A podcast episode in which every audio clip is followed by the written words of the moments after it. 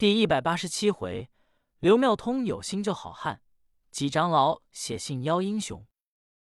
话说姚电光、雷天化二人被获遭擒，二人气得破口大骂。鲍雷吩咐叫人看守着他，立刻回禀了正殿真人赤发灵官邵华峰，立刻前殿真人常乐天，后殿真人李乐山，左殿真人郑华川，右殿真人李华山，五殿真人升了座位，手下一隅众人都在两旁边排班站立。邵华峰吩咐将姚电光、雷天化搭上来。这两个人被捆着来到大殿前，一看见上面坐定五位真人，头前有十六个道童，打着金锁提炉，真是香烟缭绕，两旁站着无数的老道，也有俗家，高高矮矮，胖胖瘦瘦，老老少少，面分青红赤白紫绿蓝，都是四野八方的山林海岛的道寇。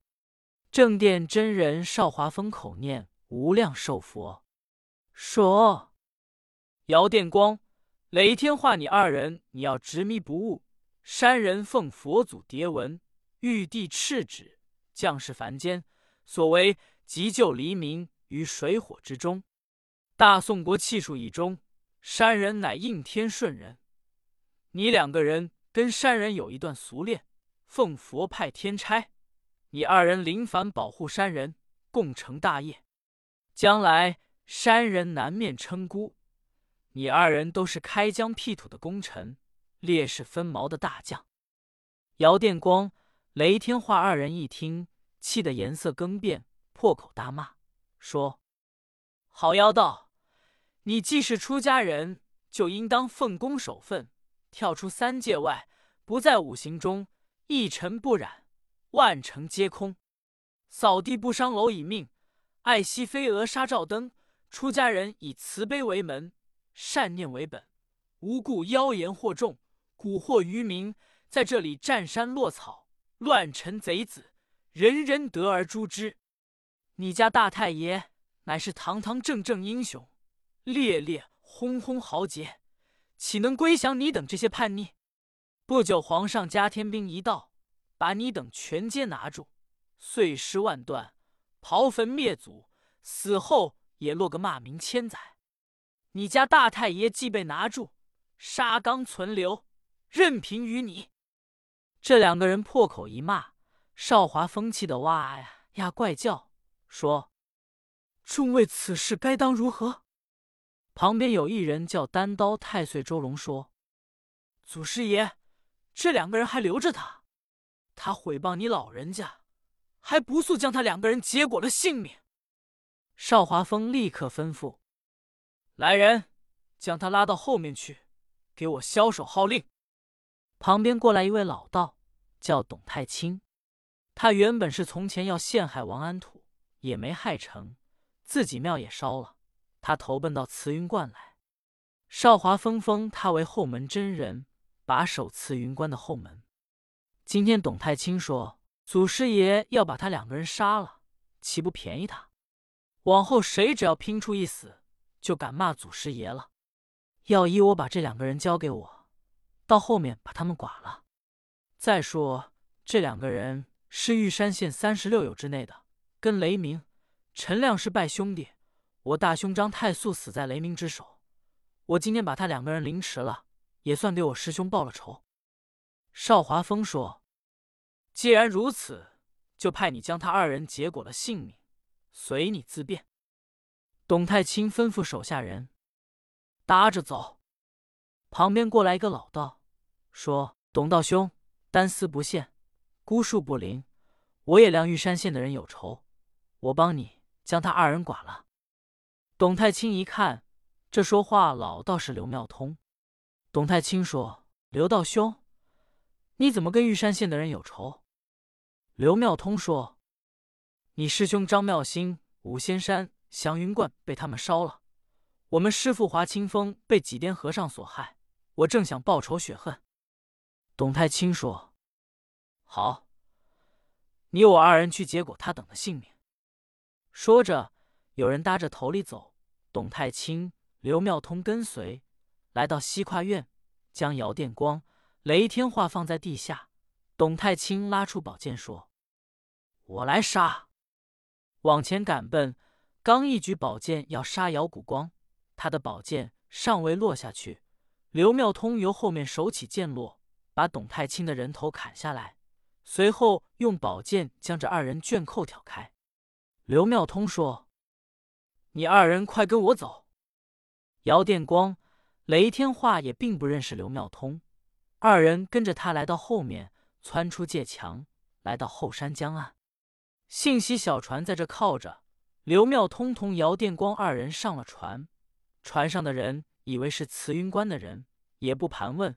刘妙通催船快走。姚电光说：“祖师爷，你老人家贵姓？”刘妙通说：“此时没有说话的功夫，下了船有什么话再说。”小船刚来到岸北，下了船，只听慈云观乱起来了。原本是刘妙通把董太清一杀，早有人报与邵华峰，邵华峰派七星道人刘元素、八卦真人谢天机两个老道，急速连刘妙通一并拿回来。这两个道人都有妖异邪法，随后就追赶下来，相离也不甚远。两个老道手中仗剑喊嚷：“刘妙通慢走！”这个时节，姚电光、雷天化说：“了不得了，要跑不了。”刘妙通说：“你二人把眼闭上。”这两个人就把眼闭上，刘妙通带着两个人架起趁脚风往下一逃，好容易听后面没了声音，大概是高远了，不追了。三个人这才止住脚步，姚电光、雷天化这才跪倒给刘妙通行礼说：“多亏祖师爷，你老人救命，未领教仙长怎么称呼？”刘妙通说：“我姓刘，叫刘妙通，我原是五仙山祥云观的，只因我师兄张妙心不会正道，无故兴妖害人。前者济公到余杭县搭救高国泰之时，把我师兄火烧死，连庙烧了。我师父九宫真人华清风也不是好人，要练五鬼阴阳剑，被雷击了。我倒不敢作为非之事，在外面游方，来到这慈云观挂单，不想遇见这些反叛，把我留下，也不叫我走了。今天我看你们二位倒是英雄，又是玉山县三十六友的人，故此我趁此机会把二位救出来。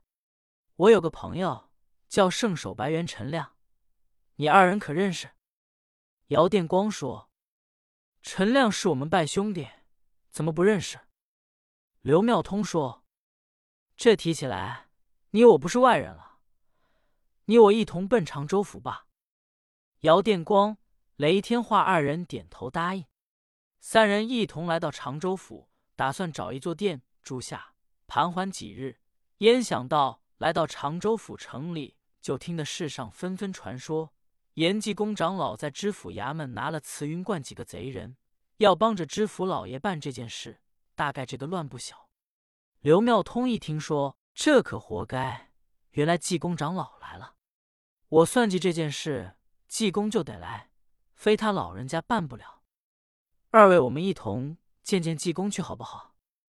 姚电光、雷天化说：“好。”我二人前者为华云龙，无意把济公得罪了，他老人家既在这里，我们一同去拜访圣僧去。三人这才一同到知府衙门。